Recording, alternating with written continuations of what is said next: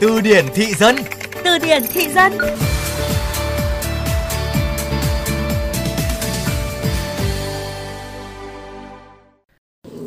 Cô Hoa hậu gì vừa đưa ra một phát ngôn về từ thiện là các anh hùng bàn phím giao giao xông vào bình phẩm, chê bài các kiểu.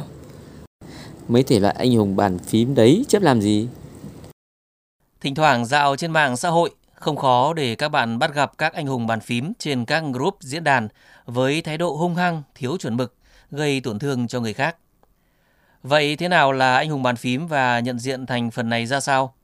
Từ điển thị dân sẽ cùng bạn đi tìm câu trả lời.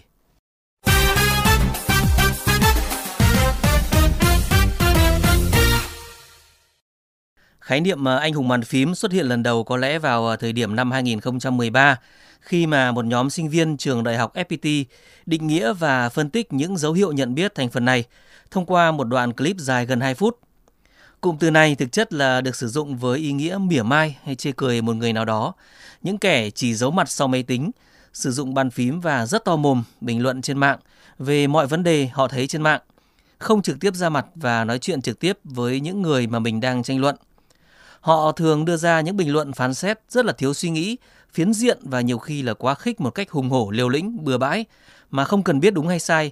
hay là thậm chí về việc nó có thể gây tổn hại đến danh dự tinh thần hay là thể chất của người khác hay không. Bất cứ ai cũng có thể trở thành anh hùng bàn phím, thường sẽ dễ gặp nhất ở những người suy nghĩ nông cạn, tầm nhìn còn hạn hẹp hay ganh ghét đố kỵ với người khác, chưa thể quan sát mọi chuyện một cách khách quan nhất và nhận định được sự đúng sai của vấn đề.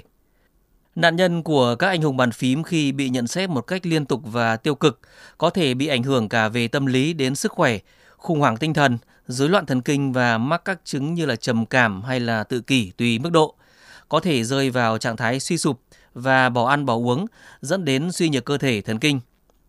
Bất cứ ai cũng có thể trở thành nạn nhân của các anh hùng bàn phím, từ tổ chức đến cá nhân, từ những người nổi tiếng đến cả người bình thường nhất.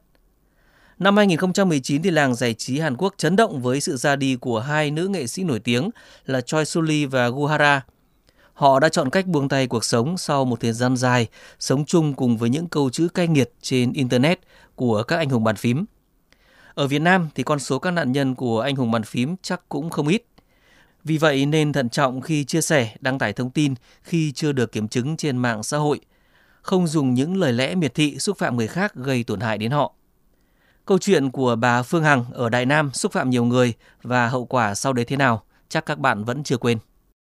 Hãy cùng làm phong phú kho từ vựng tiếng Việt của bạn cùng chương trình Từ điển thị dân phát sóng trong khung giờ cao điểm sáng và trưa hàng ngày trên VOV Giao thông. Để nghe lại chương trình trên các thiết bị di động, thính giả có thể truy cập website vovgiao thông.vn hoặc các ứng dụng Spotify, Apple Podcast, Google Podcast. Tạm biệt và hẹn gặp lại.